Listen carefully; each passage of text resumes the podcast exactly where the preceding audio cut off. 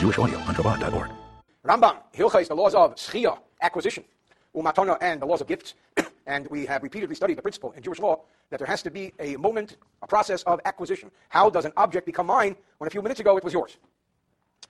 So this is a whole legal definition. And today we study some very interesting facts. Aleph 1, there are a whole category of transactions which fall into the word gift. Person A gives a gift to person B. Nothing is exchanged in return, except good feelings. Hamakabel is Hamatanah, if somebody receives a gift. Now we've learned earlier that you can't just say, I'm giving you a gift, the guy says thank you, and it's a done deal. That's not called receiving a gift, that's called statement of intention. There has to actually be a physical receipt, acquisition. So if somebody receives a gift, V'zachah, and he acquires it, he does whatever act of acquisition is mandated. Yachashavah, and after he took possession of it, V'hu shesasik, and at the moment he took possession, he was silent. Now there's a principle in Jewish law which says silence suggests agreement. Somebody's silent, it's like they agree with what was said, or what was done. So the guy was given a gift, he said nothing. He changed his mind, seemingly. The Omar, and he said, I don't want it. Get it away from me. I don't want it. Or he said, I am not receiving this. Or he says, this act is null and void. I nullified this whole deal. Not interested. Or perhaps he said, look at this blemish. A blemish that he didn't see earlier, even though somebody used to tell me repeatedly, when somebody gives you a gift horse, you don't look at the mouth.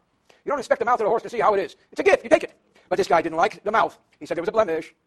Lay omar klum. Nothing he says means anything. Why? Because in the very beginning he received it, he accepted it, he took it, he said nothing. You can't later change your mind.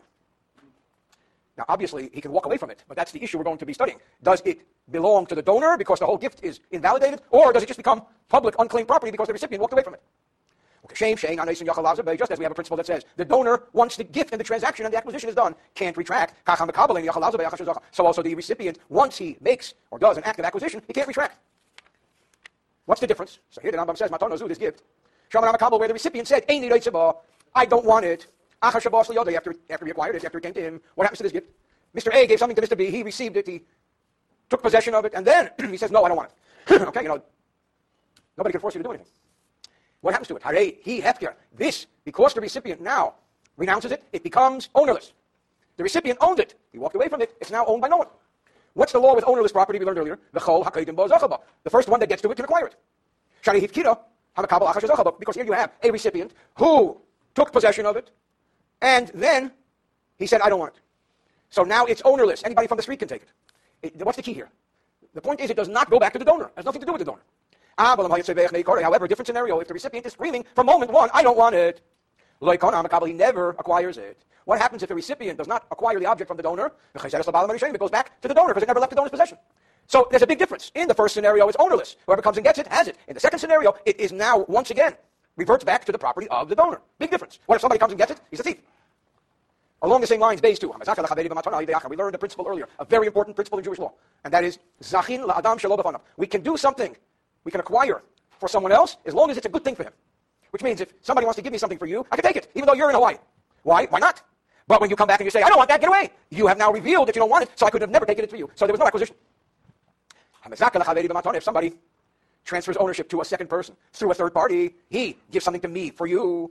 Kibben Shehazig Ba'achar, once the third party does an act of acquisition. Kedeng Shem Moshach, HaMetadolin, for example. He tugged or pulled the portable object. In the case of portable objects, Mishikah, to pull it. In the case of real estate, he actually took possession of the contract, the documentation. In the case of real estate, he did acts of acquisition, like putting up a wall, opening, closing, and so on. The fact that this person did something on behalf of someone else, that someone else, even though he's not here, doesn't know about it, acquires it. Even though it never reached his possession.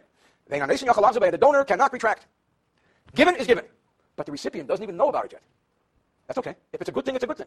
What if it's not a good thing? But the recipient, this is literally meant, his hand is on top. He has all the options. So once the recipient hears about this and finds out about it, if he wants it, he says, yes, I accept, it's mine. In Lay Rotza, if he doesn't want it, he just says, no, thank you. And retroactively, it's not his. Here's the principle, because we can acquire something which is a positive experience for another person, even when they're not there and don't know about it. We can never do harm to someone on their behalf. Anything harmful cannot be acquired for someone. It's a good thing to get a gift if the guy wants the gift. But if he doesn't want the gift, you can never force someone to accept a gift. A gift has to be accepted willingly. I never tire of telling the beautiful story of the Boy Scout who came late to his troop meeting. And the scoutmaster says to him, you're late. How come you're so late? You're 30 minutes late. He says, this time I have a good excuse. I was helping this old lady cross the street. He says, that's terrific, but 30 minutes? Why did it take so long? He says, she didn't want to cross. Helping an old lady cross the street if she doesn't want to cross is not a good deed. Gimel zika lo yalidei acher. What if he acquires through someone else? What if the donor gives it to the recipient through an intermediate party? Hamakabel, when the recipient heard about this gift, Shosaki was quiet. And then later, Tzadok, he started screaming, the Omar, and he said, Eini Mikabel, I will not accept this. So this is the question. What is the real act? The quiet, which means I accept, or the screaming, which means I don't accept? Here, first he was quiet, and then he screamed. So going back to discussion in the Gemara, this is a doubt. This is a situation of doubt, for sure. Im Zeshes Shosak Kvar Rotza. If, when he remained silent at first, this means he wanted it. And when he started screaming, he changed his mind. In that case, that's a problem. Or perhaps he was silent because he didn't even realize that he had anything. He didn't digest it yet. It's not his yet. And the fact that he is voicing objection as soon as he realizes what's going on, this retroactively shows he's not interested. So, did he acquire it or not? The answer is we don't know. There's an unresolved debate in the Talmud. Therefore, im kodam achar. V'zachah bolas. When we go back to the principle of hamotzi mechaveiro alav araya, of possession is 9/10 of the law. When you want to remove something from someone else's possession, the burden of proof is on you. What's the issue here? What if someone else comes along and grabs the item? If it was ownerless, he can. If it was not ownerless, it reverted back to the donor, he can't. And you can't remove it from this guy's possession. Perhaps the recipient did acquire it. The Kibben Shehazig, by the moment he said, I don't want it, he made it ownerless. Then this guy came along and took it. As we explained earlier, therefore, the one that went and took it from an ownerless state acquires it. However, if the first owners went back and grabbed it from the guy who acquired it, you don't take it away from him, because it's a possibility that it is the donor's. Why? Perhaps the recipient never received it, never acquired it, never made an acquisition. And as soon as he says, I don't want it, retroactively revealed to us that he doesn't want it. So therefore, retroactively never acquired it. What happens if someone never acquires something? It reverts back to the possession of the donor. Well, it still belongs in the possession of the original donor. By the way, what we're learning now is typical Talmudic logic. If he acquired it, it's his. He doesn't want it, it's ownerless. But if retroactively he never acquired it, then it never came to him. So where does it go? It goes back to where it was, and that is the donor. This is why Talmudic scholars make good lawyers, because they were trained when they were 9 years old.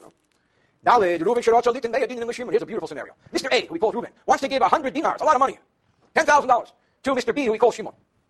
Okay, Mr. A is in Los Angeles, Mr. B is in San Diego.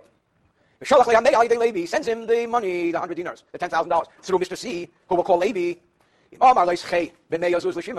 A. Reuben says to Levi, here, Mister, acquire this 100 zuz for Shimon, attain meya zuz Shimon, or give this 100 zuz to Shimon. So, Mr. A, the donor, is actually giving it to the third guy, and he gives him the task of accepting it for him or giving it to him. Then there's no retraction possible. As soon as Mr. A gives it to Mr. C, and he says, acquire it for Mr. B, as soon as Reuben gives it to Levi and says, here, take it for Shimon, take it to Shimon, Yachalazabay can't say, never mind, I changed my mind. Shimon's in San Diego, I'll never know the difference. It was before the internet. If he said to him, he gave him a different task, he charged him with something different. He said, hey, Luch Meya, Zuz Shimon, give this 100 dinar, these 100 zuz to Shimon. Now he's giving him a delivery job. He's like UPS. The fact that I give something to UPS doesn't mean that the recipient already acquired it. He acquires it when they deliver it. Yachalazabay can retract, up to the moment that the object reaches the fellow. Up to that moment, it's in transit. So retraction is possible. Hey, as they say, the plot thickens.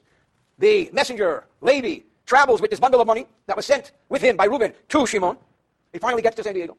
Obika Shimon is looking all over San Diego County for Shimon. He even looked in Marineland. Oh, no, that's not San Diego. Obelay Mitzvah, and he couldn't find him. So he comes back to Reuben in Los Angeles. He says, I'm sorry, I went to every kosher restaurant in San Diego. The guy's not there. I don't know what to do. Yachzer le Reuben, it goes back to Reuben. Why? Because it's not deliverable. What happens if UPS tries to deliver something and they can't find the recipient? They return it. Not deliverable. So being that he was just a delivery guy, there was no acquisition here. Who does it belong to now? Reuben. What if Shimon dies while Reuben is alive? And here, the messenger has the object. The recipient died during the lifetime of the donor. Yachzer le Reuben, he should give it back to the donor or liyoshav, or to his heirs, to the heirs of Shimon. What if the donor dies during the lifetime of Shimon? Let him deliver it either to Shimon or his heirs. Why? The transfer was not yet done, but it was in the process. It's a mitzvah to fulfill the desire of someone who was dying and died. Even though it doesn't have the special law of a person who gives his estate away moments before his death, which is called tzavo ashchiv nirah. We're going to learn in great detail about that. Still, because it's still in the hands of the proxy of the messenger. Moving right along, next halacha, very interesting. A person cannot acquire a gift on behalf of someone else, unless the person who's making the acquisition will be godel, of majority age, ubendas, and mature, a healthy, mature majority age, not someone who lacks mental maturity. You have to be a mitch, which means over the age of bar mitzvah, and healthy. Does it have to be a male? No. Whether male, or female, a man or a woman, either one could act as the person to acquire on behalf of anyone. Even a woman who's married and has certain joint financial responsibilities with her husband, and he can object to certain issues. As we learned earlier, the Torah deal that the man completely has to support his wife, and that which she acquires goes into that community pot. So can she become a messenger, a proxy, to acquire something for a stranger? The answer is, why not? Sure. Unless it's something to do with her husband, that's something else. But if it's not her husband's property, that's a, in other words, her husband and wife are like one. Or ve'eved, a servant, v'shivcha, maid servant. Anyone who is of the age of maturity and mentally astute, not a shota, is able to acquire. Now, these laws, by and large, are between Jews and Jews. As we've learned many times, non-Jews, as a rule, follow the laws of non-Jews. Being that these laws are laws of the Jew, a non-Jew does not get involved in all of these laws of acquisition, therefore he can't acquire on the behalf of someone else. We learned earlier that in the case of real estate and other situations, the non-Jew does what he's used to in his world, and therefore we have to respect that form of acquisition. They don't follow rabbinic forms of acquisition. In general, to be a proxy in Jewish law, for example, can a man give a bill of divorce to a non-Jew and say, here, give this to my wife? The answer is no, because a non-Jew can't engage in Jewish divorce. So also he can't act as one to acquire. Commentaries say, but if he's acquiring on behalf of another non-Jew, that's fine. Or, in certain situations, it is acceptable. Okay, Shame, Yisrael, Nasa, Sholi, Yachalakam, just as a Jew cannot acquire on behalf of a non-Jew, Kachin, Yachalakam, he cannot acquire for a non-Jew. So again, these are very detailed laws, and there's a lot of comments from different halakhic authorities on the whole idea of accepting on behalf of a non-Jew accepting on behalf of a Jew, and so on and so forth. Not a simple law, being that these laws of acquisition are laws between Jew and Jew. Now we talk about a minor. Okay, what about a minor? A child. Can a child acquire? Well, we give him a test. We give him a pebble, and say, here, here's a pebble. It's very expensive. It's a lot of money. And then we see what he does with it. He throws it away. We say, this is a smart kid. But when you give him a nut, nuts were what candy is today. That's what nuts were then. You give him a nut, and likely he takes it. This is good. This is a child who's on the ball. This child who passed the pebble nut test, he gets to acquire. Being that he's a minor, he can't acquire on behalf of others. But less than this, if you give him a pebble, he starts chewing on it. He can't acquire, not for himself and not for anybody else. So also somebody who's not mentally mature, can't engage in an act of acquisition, not for himself and not for someone else. What if somebody wants to give a mentally immature person a gift, and he gives it to a healthy person to acquire on their behalf? This is fine. But we learned earlier in great detail the idea of a deaf mute, and the laws of a deaf mute are problematic, but much more lenient than someone who's mentally not mature. A deaf mute can acquire for himself. As we explained earlier in the laws of robbery, we can acquire the cotton for a child. In other words, I can give you something and say, here's for your baby. Even a newborn. Well, the godel to an adult, whether the adult is there or not there. And as an extension of what we learned earlier, a person's courtyard acts as a tool of acquisition, even if he doesn't know, even though he's not there. Once the gift comes to the person's courtyard, and as we did learn and we will learn, it has to be a guarded courtyard. It can't be a wide open field. It has to be fenced in, gated. But if you put something in somebody's yard, and it's guarded and gated, it's as if it is in his possession. And now the Rambam qualifies, as he always does. Test, when does this apply? In a guarded courtyard. As we call it today, a gated community. No, I'm just kidding. A guarded courtyard. But in a wide open courtyard that's not guarded. Again, for example, what's an example of a wide open courtyard? So there you have a person's field. Fields, by and large, don't have fences and walls around them. Or an old ruin, an old house that's not really secure. Actually, the person has to be standing there, and he has to verbally state, Zach Sali Sadai, my field acquired for me. We also learned extensively earlier that the 4 amos, the 4 cubits around the person, that's his personal property, the space of 6 feet around me, that's 4 amos or 6 feet, acquires for me, that's my immediate personal area, provided that it's in the right place, either the simta, in the area at the side of the public area. They used to have a public area where business used to be done, then off to the side is a semi-public area, called the simta, we learned earlier. And the on the sides of the public area, or in a public or non-owned courtyard, this is a place where my immediate 4 amos can acquire for me. You put something next to somebody, it's theirs. But literally in a public setting, my immediate environment can't acquire anything in a public setting, because there could be 6 people coming next to me. Or in someone else's field, my immediate environment can't acquire. If it's your field, only the hand of the recipient acts as a tool of acquisition. Now we learned earlier, because of the laws of divorce, and because the young lady can receive the divorce in her hand, her courtyard is an extension of her hand. Uktana, a minor woman, a girl, we learned that her courtyard can act as a tool of acquisition, as well as her immediate environment. But a male child, being that his courtyard is an extension of shlichus, of being a proxy, and he doesn't acquire until the gift comes to his hand, until somebody takes it, accepts it on his behalf. Now we learn in 10, Hamatanah, a gift, in many ways, to get is like a bill of divorce.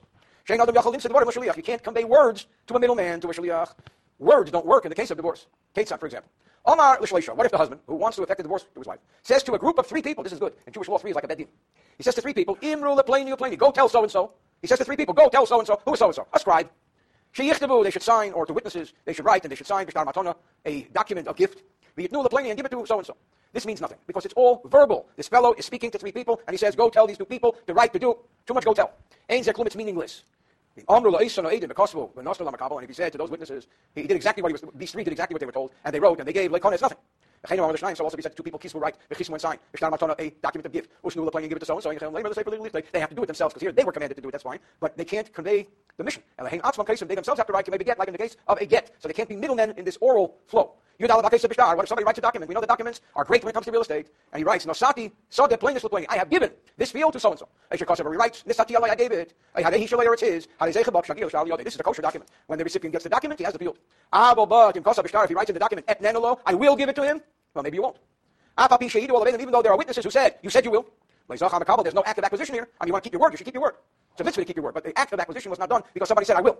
Until he says to the witnesses, write a document of gift. And give him the case for the nation land. They write and they give. The rule of thumb is that the recipient never acquires it until the document of gift reaches his hand. Or somebody else does an act of acquisition on his behalf. As we explained, Yud Beis 12. If somebody says, Nosati, Sodeh, plainly, the plain is. The donor says, I gave this in this field to so-and-so. And the recipient says, absolutely not. You never gave me anything. Why would this dispute take place? Well, maybe someone is trying to take the field away from the donor. Maybe the field was liened, and a creditor is trying to collect on that field. So the donor says, no, I gave it away. I gave it as a gift to my brother-in-law. Now it's making sense, right? The guy's trying to foreclose on it. He says, it's not mine. The recipient says, no, something never happened. Cheshin, we should be concerned. We are concerned. Maybe he's telling the truth. Maybe he gave it to the recipient. The recipient didn't know about it because there was somebody else who accepted it on his behalf. But if he said, Kasafti, I wrote a document, and I gave it to him, there's no middleman. And he says, it never happened, you didn't write, you didn't give. If the one who received the gift allegedly says this, we have a principle, when the actual litigant, when the actual party himself makes a declaration, it's as good as 100 witnesses. He says, you never gave it to me. And the giver is entitled to have the produce, it never happened. But if the son of the recipient says, you never gave this to my father, and he says, I did. Now, a son doesn't know what somebody gave to his father. You have to place the produce in escrow until it will be investigated and ascertained, because the son doesn't know what was given or not given to his father. Next scenario, the recipient of the gift argues and says, yes, I have the object in question, but it was not a gift. I was asked to watch it. I'm a shomer. I'm a bailey. I'm watching it. Because the big issue in Jewish law, as we just learned earlier, is possession. The fellow has possession, but he says, I have possession, but it's not mine. I'm just watching it then. Omar already says, this whole gift was nullified from day one. When the donor came and gave it to me, I never accepted it. He forced it on me, or by accident it came to me. Or anything similar. Then we accept his words. Why do we accept his words? Because he has possession. Whoever has possession has a stronger position. Possession gives position. And he takes an oath. What kind of an oath? A rabbinic oath. Shuas has this. A rabbinically ordained oath. Because he has possession, he has the right now to give it back. Because it's in his possession, but he's explaining, it's not really mine. But if the donor argues and says, yes, you have it in your possession, but I didn't gift it to you. Shame not to allow, you're just watching it. The donor says, I never intended to give it to you. The elected donor says, it's stolen in your hands. The recipient says, what are you talking about? You gave it to me.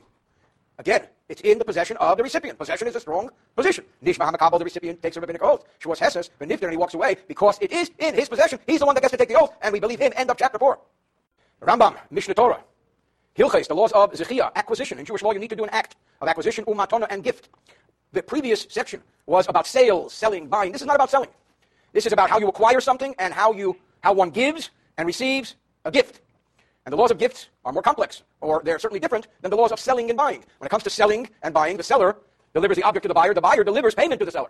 When it comes to a gift, why would someone give a gift? There's got to be a reason. There's a principle in Torah.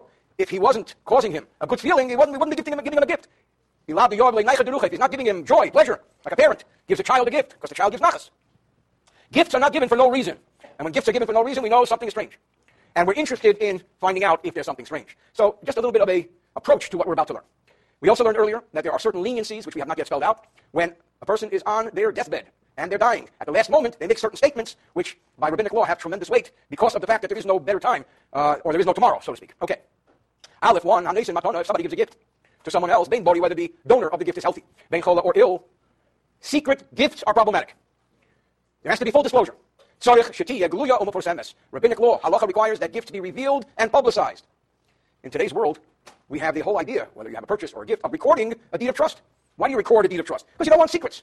Because you don't want someone to think that they have a lien on a property when in fact they don't. Recording is today's world's idea of publicizing. There are no secrets when it comes to gifting things. Ownership is important that the world beware of, because if you make a loan to someone and you take a property that's not really free and clear, and you think you have that property but you really don't, that's a problem. Omar, what if a person says to two witnesses, listen guys, I want you to write a contract. Shash still, Zugornisht, ZG, Zugornisht, quietly, under the table. Usnulo, and give this guy the contract. Then I'm giving him my I don't know what. Ahren kono says halacha, it is meaningless. Secret gifts don't count. Surely we assume that there is a trick going on here. There's some subtle, underhanded action. Someone's trying to harm someone. You're trying to put a lien on a property or something like that to mess up the other guy. And then he's going to go sell it after giving the gift. Some kind of shtick is going on here. And when the purchaser will try and take possession of his purchase, he's going to find out it's liened, and he bought the Brooklyn Bridge. People buy the Brooklyn Bridge every day, sometimes the Williamsburg Bridge. The Fikach, too, therefore, any document concerning real estate, which does not have the words or the idea, the gist of. The Omar Lonu, the witness is right, and they say, and he said to me, Plainly, Anais, the guy who's giving, the donor, said to us, Shvu b'shvokim u'b'chayvus, we want you to sit down in the roads and on the public streets, which means, don't go in a basement somewhere. Do this publicly. The kisvelo, and write for him, Matonah, a gift, gluya u'mufursemes, revealed and publicized. That is a real gift. Other than that, something is wrong. In general, when it comes to matters of this nature, we're always suspicious. Maybe it's a concealed gift for some kind of surreptitious, underhanded reason. And the recipient really does not acquire. So we got to be really suspicious. Why is the gift happening, and why is it happening in secret? Somebody who writes two documents showing gifts, both on the same field. The first document is confidential, shashtil. The second document, gluya, is revealed in public. So again, we give very little credibility to hidden documents, to concealed documents. We'll use modern terminology. To unrecorded deeds. Ahren kono, the last one, the public one, really brings about the acquisition. We said that a contract is the best way to bring about an acquisition in real estate. Even if the first deed does not mention that it should be hidden, it just doesn't talk about it. He doesn't talk about hiding, he doesn't talk about revealing. It just talks about a gift. Ahren kono, the last gift, which is public knowledge, is the one that really brings about the acquisition. We already explained earlier at great length in the Laws of Sales, chapter 10.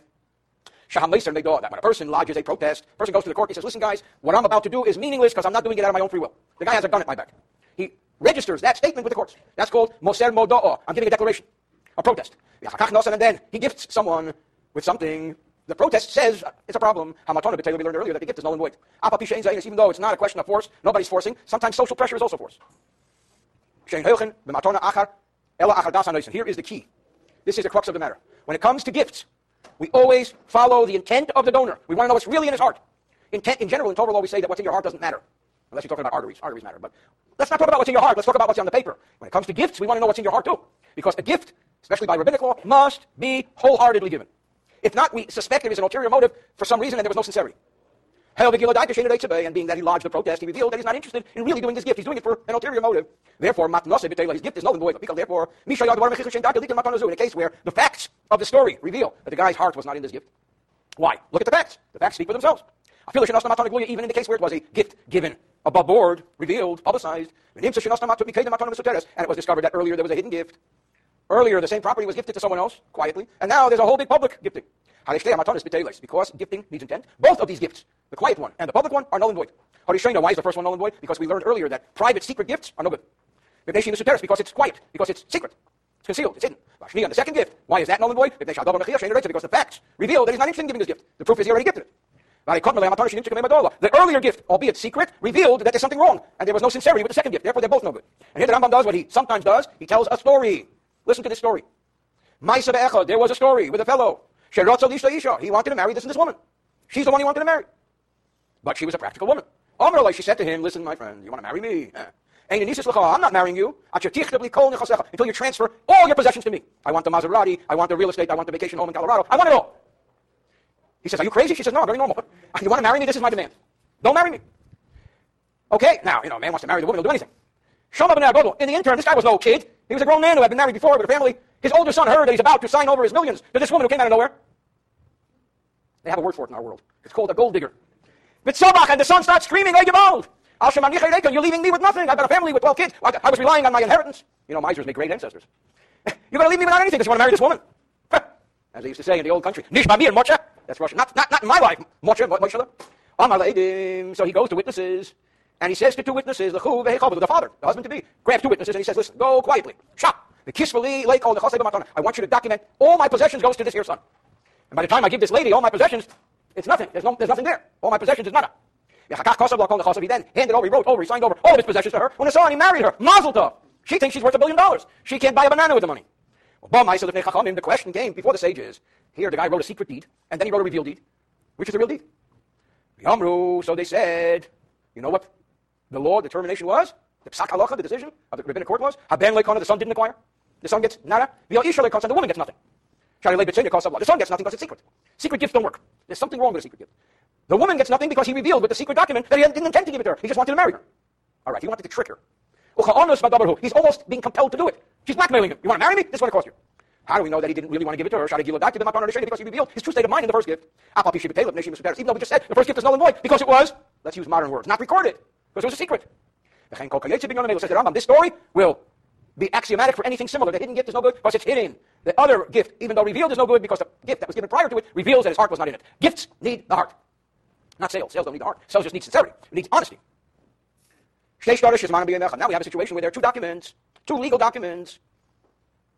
We're talking about a situation where the legal documents were transferred to the recipients without the transfer having been observed by witnesses, because had they been observed by witnesses, the recipient who received the document first would acquire the field. But here, Mr. A comes and he has a document dated this and this date. Mr. B comes, he has a document dated the identical date. One says transferred to me, the other says transferred to me. Who was it transferred to first? Well, if we have witnesses, we say this one was 11 o'clock and this one was 2 o'clock. So the 11 o'clock one comes first. Here we don't have a time. We don't have witnesses who were there seeing the transfer. Well, Yachsum al-Sodah has two documents written on one field. And here, this works with a sale as well. Bein b'matanah or gift. The local custom is that they write hours, time. For example, today, many legal documents are timestamped. For this reason. Whoever comes first, comes first. But if you don't have a timestamp, here's an interesting law. Then this case is handed over to the Beddin, to the court. And the rabbinic law, the Torah law, trusts the court that the court will make the best decision they can based upon what they see and hear, and they don't really have to show why they did it because there is no why. The document is a document at the same date, but we trust that they will make the best decision. And that's a very unique law called Shodah, the Daini, that the Torah or rabbinic law gives complete confidence to the judges. It's the judge's option. In the world of American law today, judges are also given a tremendous amount of power. When does this apply? With a document, we have no knowledge that any acquisition, any act of kinyan was done. Actually acquired the field with a document. You don't need a kinyan when you have a document in real estate. We have no knowledge who got it first. So is the field Mr. A's? Of course, he got it at 11 o'clock.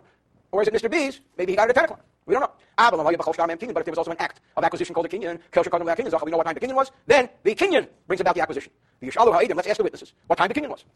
So also the witnesses say that the document was delivered first to this guy. And then the first guy acquires. Ches 8. Now you have two documents, two contracts, written to the same recipient, the same field, but they have two different times. Same person, same time. Same person, same field, different time. What if one document was a sale, the other was a gift? The first document was a gift, and the second was a sale. We're not going to say that the document of the sale will nullify the document of the gift. Because others can say, one can argue, in order to add the acceptance of full responsibility, in case something happens, he added the fact that it was a purchase. Because one would think that when somebody gives a gift, then he has less responsibility to back up his gift. Therefore, it was made a sale, which means that nobody can come and foreclose, and so on and so forth. Even though it didn't specifically talk about responsibility, we learned earlier, that the rule is, whether or not it talks about taking full responsibility, meaning that if it's foreclosed upon, he's responsible. The fact that it doesn't say that is just an error. Every deed concerning a property implies that. A deed implies responsibility. You can't sell something something that doesn't belong to you. Obviously, it has to be yours, and you take responsibility. So also, if the first document is a sale, and the second one is a gift, we say you acquired it from the moment of the first document, and date is important. It depends when the guy is trying to come and say, I have a lien. What date is your lien? The reason he wrote a deed of gift is to give him a stronger position, to protect him against the claim of a neighbor. We learned earlier that in the case of a sale, a neighbor can come and say, I take priority. I want the field to be attached to my field. So he gives the same price. In the case of a gift, no neighbor has priority, because the recipient of the gift cannot be told, go get a gift somewhere else. There is no gift for me somewhere else. Test the final paragraph of our chapter. What if they were both sales, or what if they were both gifts?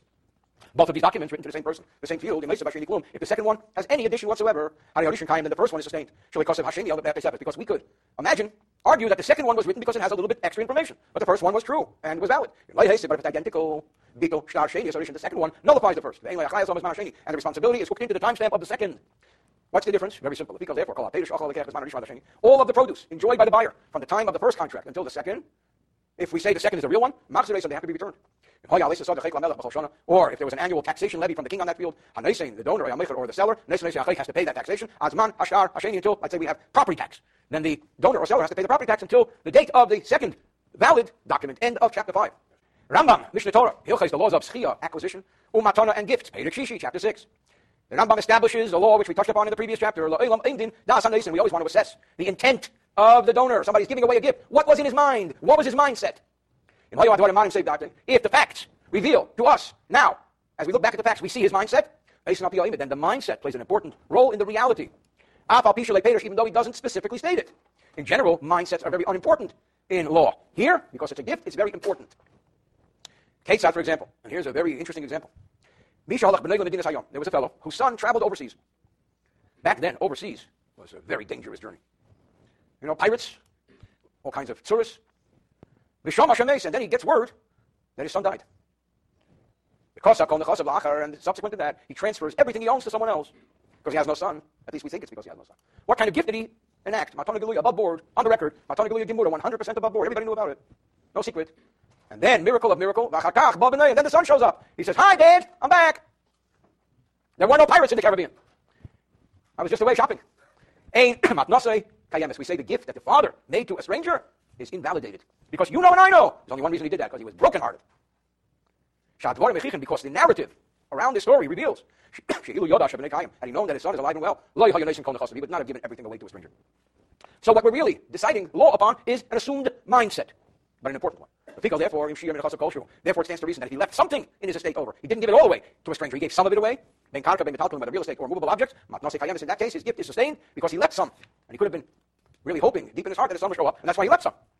So the fact that one does not convey, transfer his entire estate, makes it more plausible that it was with his whole heart. Here's a fascinating teaching. Let me give you a little bit of an introduction to Torah and rabbinic law of inheritance. Now, the laws of inheritance are coming up. We haven't touched upon the laws of inheritance yet. But anybody who knows some basic chumash knows a few facts. Fact number one, Israel was divided by tribes. And the Jewish law of inheritance is a tribal law, a patriarchal law, because it is assumed that the woman will move to her husband's tribe, because that's his land. It is assumed that her husband will support her, so that father's estate is usually, by Torah law, transferred to sons, not to daughters, because the daughters inherit their husband's father's estate. Unless, as it says specifically in the whole story of the daughters of Tzlopchad, unless there were no sons. If there were no sons, then the daughters inherit in place of the sons. That's point number one we need to know. And again, the laws of inheritance are coming. We haven't even touched upon them yet. Fact number two, in Torah law, a husband has to support his wife fully, as he can afford to, during the marriage. Once the marriage comes to an end, through death or divorce, there is the ksubah. The ksubah, the marriage contract stipulates a large chunk of money has to go to the wife. But in general, in everyday life, the wife is not the heir. She gets that chunk of money from the ksubah. The heir are the sons. So she gets a chunk of support, and she goes on her way. Unless, again, let's understand that during a person's lifetime, anyone can give anyone anything, as long as they clarify. So that if somebody clearly states that he wants to give his wife his entire estate, that's his business. But we're talking about Torah law if he doesn't state it. The tradition, the culture. The culture was the wife gets the chunk of money outlined in the ksubah. The sons inherit. The girls inherit together with their husbands, unless otherwise stipulated, or unless there are no sons. But remember, anyone can do anything they want to during their lifetime. Okay, so that's just background. Now what happened was somebody had 5 sons, and he transfers all of his estate to one of the 5 sons. That's, the other 4 sons are going to be running to therapists for the rest of their life. If somebody transfers his entire estate, Matana, as a gift, not as an inheritance, because as an inheritance, we will learn it can't be done. It violates Torah law. But as a gift, you can give anybody anything. Le'echad to one of his sons. Ben show body whether he was healthy. Ben show or he was dying, where there's a more liberal application of law. So he picks one son. I feel like I've been caught number 2 bodies, even if the one son he picks was a baby in a carriage, in a cradle. We're not going to just assume that it's literal, that he really cut out all of the other children and he just gave it to one. We can't assume that. It's not normal. What are we going to assume? That he appointed an executor. Usually one of the children is the executor. So that when he says, "I'm writing over my estate to this and this son," it means that he should be the executor for the estate, which will be divided amongst all the sons. That makes sense. And the guy does not get the whole estate. He becomes like one of the other sons, except that he's in charge. Now, what would be the benefit to him? It's a very great benefit. We know, we can safely assume that when somebody is appointed executor for their parents' estate, they get a lot of respect from their siblings. The intent of the father was so that he would become the voice of authority in the family. But we're not going to assume that he cut everybody else out. But if he left something in his estate, then some real estate, some movable object, in that case, we are going to assume that whatever he specified, he did give to that son. When does this apply? If he picked a son from many other sons. But if he picked a son from amongst daughters, as we said earlier, daughters inherit with their husbands by Torah law. Or there were no sons. He picked one daughter of many daughters, and there are no sons, daughters inherit. Or one of the other heirs, even though he didn't leave anything, we do sustain his gift. So also, if somebody elects to transfer his entire estate to his wife, he says, "I'm giving it all to my wife. I don't want to know from nothing. I know she has a soup. I want my wife to have everything." Ben Bari, whether he was healthy, Ben Shimon, or this was his dying wish. They don't think that he cut out his children, even though they made a kinyan. What he means to say is that he made his wife the executor, but the children will inherit. Whether the heirs were her sons, or sons of another woman, or his brothers, just because a man says, "I'm conveying everything to my wife," it doesn't mean he's cutting out all of his other heirs, unless he specifies it. sheer kosher, if he left anything, ben karka, ben metalpin, whether real estate or movable, konsa, kosher, cost of law, that is an indication that what he said was sincere, and the wife acquires the entire estate. Now, when we talk about wife, we learned extensively earlier that by Torah law, there is a wife called a betrothed wife, where the marriage takes place, but she still lives in her father's house. Used to be for a period of 6 months or a year, and then the wedding would take place. These days, the betrothal and the wedding take place in the same night. When does this apply that we say that the wife acquires it all, benasua, if she was completely married, not just betrothed? But if he wrote it to his betrothed wife, he conveyed everything to her, or to his divorced wife. Even though he left nothing over, he just conveyed everything to his betrothed wife or to his ex-wife. In that case, we're not going to assume that she is the executor, because she's not connected to the family. She's either just been betrothed or she's divorced. And if she's divorced, she's not probably going to be his executor. Therefore, she becomes like any other person, and his gift is sustained. Because you have no reason to believe that she was an executor. And again, all these laws are, if we're not sure of what he really meant, these are the assumptions we make. What if somebody transfers all of his possessions to one of his sons and to someone else? He picks one of his sons, and then he picks a stranger. So what's the deal? The stranger acquires half of his possessions as a gift, and the other half is left for his sons. And as we said earlier, the son to whom possession was given, he was appointed to be the executor for his other brothers. He doesn't get it all. So also he transfers all of his estate to his wife and to someone else. So that stranger acquires half of his estate. The Ishta and his wife is an executor on for the other half for his heirs. Now, I said earlier in my introduction that in the tradition, a woman is not the heir of her husband unless specified. Why? Because she gets a substantial chunk of money called ketubah. Therefore, if she is appointed as the heir of her husband, she is given his entire estate, or a good chunk of it, she loses the rights to her ketubah, because what she received replaces the ketubah. It's either or. And this is what he outlines now in Ches. Any woman that acquires all of the possessions of her husband by gift, she loses her rights of financial benefit of the ketubah. The reason the financial benefit of the ketubah is there, so she gets a large chunk because she's not going to inherit. If she inherits, she should lose the ketubah right. This sikoran, it should be torn. Should be destroyed. Therefore, we have a situation sometimes where by circumstance she will lose everything. If somebody came along with a deed dated earlier with a lien, and he proved in court that his lien was valid, so he took it all, and there goes her gift. She gave up her ksuba. Now she has no gift and no ksuba. She gets nothing. She can't even buy Starbucks coffee. She does not get her ksuba that preceded this debt. Because the assumption is that what she did gain was respect, because the whole world found out, wow, he gave his entire estate to his wife. So she lost any other right, because what she gained was good PR. So also if somebody transfers his possessions to his children, whether they are male children, or female, whether he was healthy, or he was on his dying deathbed, because of the Ishta Karka, and he left something to his wife, being that he made her a partner with the heirs, and nobody objected, so she's in there, so she also loses her rights of the ksuba. Then she gets nothing from this. But from possessions that will come after this moment, they tell us so she can collect her ksuba. What if he wrote for her just movable objects, or he left himself some real estate? In that case, being that something is left in the estate, her ksuba is in place. With Ba'achar here in our sages instituted, even if he left a little some movable objects, it's also because she can say, I will collect from that which she left. And once she has entry into something, she has entry into everything. If somebody transfers his entire estate to his children, because of and he left his wife a part of that as well, and during the lifetime of the father, one of the children passed on. She can take the ksuba from the part of the offspring who died. When we say she loses her ksuba, she can't take it from the rest of the estate. Here, because of the death of one of the children, there is something left in the estate for her to take the ksuba. If a man wants to marry, a man comes to a woman and he says, will you marry me? The woman says yes. But before the marriage, she transfers all of her holdings. She was a wealthy woman. She transferred her estate, whether to her son or to somebody else. And then she got married. And then, you know and I know the only reason she transferred the estate to her son or to someone else is to protect it from what might be a bad marriage. I guess in general terms this is called a prenuptial agreement. And then she was divorced. Yep, the marriage didn't work. The whole marriage lasted 20 months.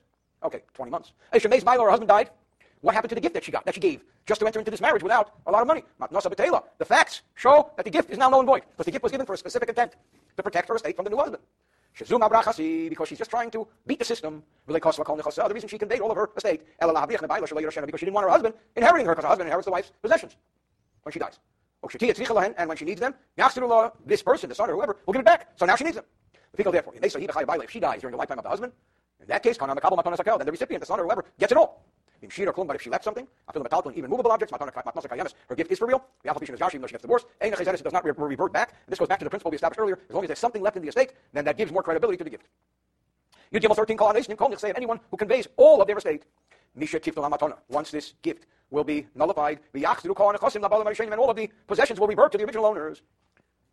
The one who received the gift does not have to restore and repay all of the produce he enjoyed. Even if somebody conveyed a gift on the condition that after the lifetime of so-and-so, he returns the gift has to be returned, but the produce does not. Anais can enjoy the produce all of the time of the gift, as we explained. Now, somebody travels overseas. He sends back a crate of gifts for his family. Okay, who in the family gets it? If somebody sends stuff from overseas, Omar, he says, I let this be given to my children. And he has sons and daughters. Who gets it? If he says to my children, it goes to sons and daughters. Haroi, items that are appropriate for men, like scholarly books, and weapons. Who goes to war? Men go to war. Labonim go to the sons. The Rambam was talking about the culture of the time. The haroi labonis, and that which is appropriate for girls, goes to girls. Like, for example, colored silk garments, v'chalizov, and golden bracelets, let the daughters do. Take it. What if the objects were appropriate for male and female? And there's doubt, let the male take it. If somebody just sends a crate of stuff to his house, within this crate there was kalim stuff, which is fit for daughters, let his daughters take it. It's logical to assume that he sent for them what is good for them. If he has no daughters, or his daughters were married, we presume that his daughters are being very well supported by their husbands. Then we assume that it goes to his son's wives. And that was the culture then, that the son, a man, supported his wife, and a woman was supported by her husband as long as the marriage was in place. Therefore, it's logical that the women's gifts were for his daughters-in-law. These are assumptions. If there's a reason to say that the assumption is not in place, that's fine too. Hamasi b'nei godol l'fsula babais. Again, we're going back to the culture of those days. Someone experiences a tremendous celebration. He marries off his oldest son to a wonderful young lady. Bebayis, and he holds the wedding in one of the houses he owns. Beautiful estate with a beautiful house. We also assume that because the father is so excited that his oldest son married a wonderful girl, he's also going to convey the house along with the party. And again, it has to make sense. He has to have another house. He doesn't convey his only house. And it has to be logical to the culture of the time. So we assume that he meant to give the house as well because he was so excited by this wonderful match for his son. And provided that, number one, it's the first marriage for the son, because as the son goes into a second marriage, it loses excitement. And that the father never married off another son. Sometimes a second son gets married before the first son. Again, the second wedding is not as exciting as the first wedding of a son. Maybe he didn't leave anything. These are not rules that have legal application. These are more rules that come from an emotional background, a feelings background. Our sages touched upon these things from an assumption that they made. What was the assumption? That because the father was so joyous and had so much love for his son, who married in his first marriage a wonderful young lady, and this is the first wedding the father made, and this is one of many houses he owns, he conveyed the house as well. That's the assumption. Because fact is, we look around, the father cleaned out all of his own possessions, and whatever he left was for the house. Therefore, we'll go back and we'll say, if the father left even one jug of oil for himself, that's an indication that the father's not going anywhere. So we don't assume that the son acquired the house. What if he set aside for him the house and the furniture, even though he left one thing for himself? If he had some kind of special treasure or something, in that case, because the father left something for himself, the son acquires the furniture, but not the house itself. Along the same lines, what he specified was, he's giving him a house that has an attic, that has a second floor, what we call a duplex. Bayis kono, the house he acquired. Aliyah lekono, the second floor he does not acquire. It's enough that the son gets the first floor. If he gave the son a house with a beautiful porch, bayis kono, he acquires the house. Achsadr lekono, not the porch. By the way, it was very, very commonplace once upon a time that when a man's son married, the father would give the married son residence, a place to live. We did not want the son to have to move in with his in-laws, with his wife's parents. That might present discomfort because a girl's parents are very controlling. And therefore, you don't want to live in your father-in-law's house. So the culture developed that the father would set aside housing, at least for the earlier part of the marriage. That was a culture which I believe the Rambam is addressing. And obviously, it's all about the prevailing culture. So if he gives him the apartment, he doesn't necessarily give him the porch. Maybe he wants to have a cigar on the porch. Cuban, of course. He had two houses, one within the other. He only acquires the one he got married in. Yudzayin, far beyond we already explained earlier in the laws of marriage, that when there were two people, a man and a woman, and there was marriage discussion between them, what we call shidduchim. In today's world, you say they were dating, and they were speaking about, objective matrimony. They were speaking about getting married. They were negotiating. The old days, the parents used to get together with the parents. Some people still do it today. They negotiate. How many horses, how many mules, how many camels will you give to the kids? You give them an SUV, credit cards, furniture, bedroom set, dining room set. How many sets of dishes? What level? So, the father of the son and the father of the daughter make commitments to each other. When they say, how much are you giving for your son? I'm giving so-and-so. Oh, I'm a good guy. How much are you giving for your daughter? By the way, this happens today in many cultures. I happen to know about it because I get the complaints later when people come to see the rabbi. You know what my fault? I don't even want to go there. How much are you giving to your daughter? So much and so much. And they had a wedding, mazel tov, based upon the agreement. What's the problem? These are the laws of acquisition. The problem is no formal acquisition was made. It's just words. We have been learning all along that when it comes to sales and gifts, words are meaningless. Except that, in this case, they're not meaningless because there's a marriage. And people take marriage commitments very, very seriously. This acquisition only takes place up to the wedding. Because when somebody makes this commitment, their intent is to get married. So the pledge of the father of the bride and the pledge of the father of the groom are actual commitments, and they have to be backed up. Now, whatever it is that they are giving has to exist. Because we learned earlier that one cannot transfer something that's inferior. You can't transfer the farm that you own in Moscow, if you had a farm in Moscow. You have to transfer what you have. The person cannot transfer and convey something that doesn't exist. When I have $1 million, I'm giving my daughter $1 million. You don't have $1 million. You don't have a pair of socks. What are you talking about? As we explained, such things are not usually written down. They don't have legal power of documents, and so on and so forth. These are marriage commitments. Now comes some sad stuff. It happens. Somebody betroths a woman. I feel a kitchen of $1,000. $1,000. Even if he uses a humongous amount of money, $1,000 dinar, that's a huge sum of money. Instead of giving her a ring, he gives her $500,000. I'm betrothing you with this $500,000. Or he gave her a ring. And then something goes wrong. Whether she changes her mind, she gets what we call cold feet. Or he changed his mind. But they're married. They are married. The betrothal took place. So by Jewish law, they require a divorce in order to nullify this. It's not a joke. Another situation. He died. God forbid. He or she dies. It happens. God forbid. Now the question is, does the $1,000 dinar get returned? Somebody gets married, and then a short time later they get divorced. Because he changed his mind, she changed her mind, whatever. Does the ring have to be returned? I think Ann Landers wrote about this. Ein hakedushim chayzim le'olam. Says the Rambam, the halacha is that the item that was used for betrothal does not have to be returned. That's a betrothal item, whether the marriage works or the marriage doesn't work. Harehein ela harehein matanah gemura. This is a 100% gift, a bona fide gift, she'ein la chazara, which has no return policy. So the answer is, the item used for betrothal is forever, even if the marriage is not. Except, if the marriage was a mistake. I mean, they're all mistakes. What does it mean, a mistake?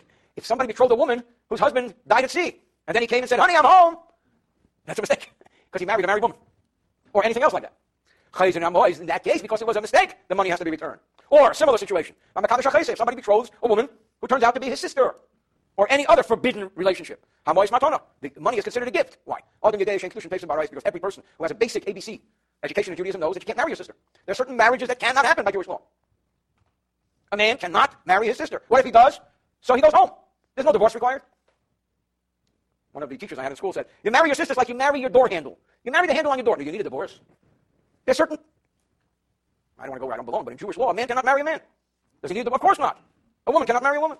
I didn't say that. I didn't mean that. But that's the law. So in this case, he married his sister. Whatever he gave her, it was a gift. He knows it's not a marriage.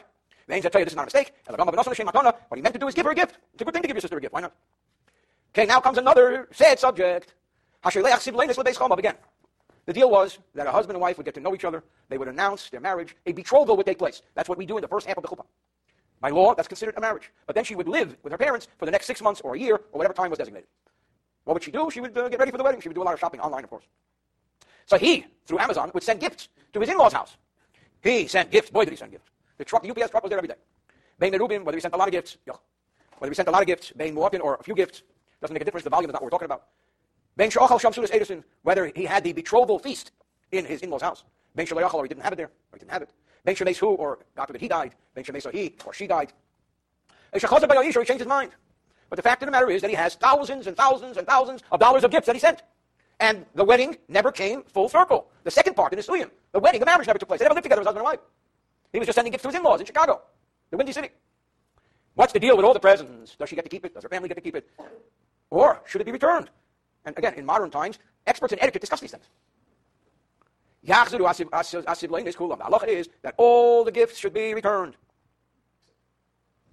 because these gifts were meant for her in marriage. The exception of what does not need to be returned is if he sent her cupcakes, if he sent her a fruit basket, because food is consumed. You don't have to get back to food. But other than that, the jewelry and the furniture and the Bed Bath and Beyond stuff, it all has to be returned. So also garments and items of minor value, which the groom sent to his bride to be to wear while she was living in her father's house. He wanted her, his bride, to be bedecked and bejeweled. I mean, he wanted her to wear Bloomingdale stuff. And the father was putting her in Sears and Mervyn Olav Sholem, Sears and Mervyn's Olav Sholem stuff. So he sent her good stuff, Nordstrom's. In the Sham Shabbat, and if she used them, Uvolu, and they began to unravel, Ayov, where they were lost, used clothing, and this does not have to be paid because she used them. So he got his intent fulfilled. But if they were in good shape, they were right there, it all goes back. What if the father says, do me something, I'm not giving them back to you, I don't want to talk to you, I don't want to see you, and I don't get any more emails from you, have a good day. I took you off my email list. He can collect them in court. because it is a well-known fact and assumption, he sent him as a complimentary gesture in order to make everything good, and this wedding ain't happening. What if she cancels the wedding? She said, I can't go through with this, I'm really sorry. If she cancels it, and she's been sitting in her parents' house, living off the fat of the land, every day there's a FedEx truck pulls up, and then, close to the wedding, she says, never mind. She has to return everything. She even has to pay the cheapest possible price for all the food and drink, if he sent cases of beer and cases of scotch, and they were living in the good days, Cuban cigars. So we give him wholesale price credit, but everything has to be returned. The scholars have agreed, for example, if we ascertain that we peg a value of 6, she has to pay 4. 4 out of 6. 2/3. So she gets a third discount. Because clearly we know that the gift was only given with the intent that she would not cancel the wedding. You cancel the wedding, that's your option. But let's get the UPS and FedEx trucks going. I want it all back. And that's halacha. Again, unless there are clear stipulations by the culture of the place which are clearly understood to be different. I would assume that, according to some, might override it. And finally, the closing paragraph in this chapter, Chavdalit, paragraph 24. Heiru Rabbeisai, says the Rambam, my teachers decreed, my teachers gave, issued this opinion, this legal opinion. Shemhoya minig Medina, if the custom of the country, of the state, of the city, of the culture where they lived. Sheyasiko adam suda, that a wedding is a wedding. What happens at the wedding? You make a wedding. You go to the Beverly Hills Hotel. Okay, the Beverly Hilton Hotel. And you invite all your friends. V'yachal invites all of his friends. A wedding. Weddings are not cheap. Or he pays money to waiters and managers and cantors and musicians. And he does, as is the culture. And the Rambam is talking about a culture where the groom pays for the wedding. It was that culture. So he spent a fortune. What happened the day of the wedding? She got cold feet. She said, never mind. I'm not going through with this. I have to be true to myself. That's fine. Because she retracted her commitment to get married. Perfectly fine.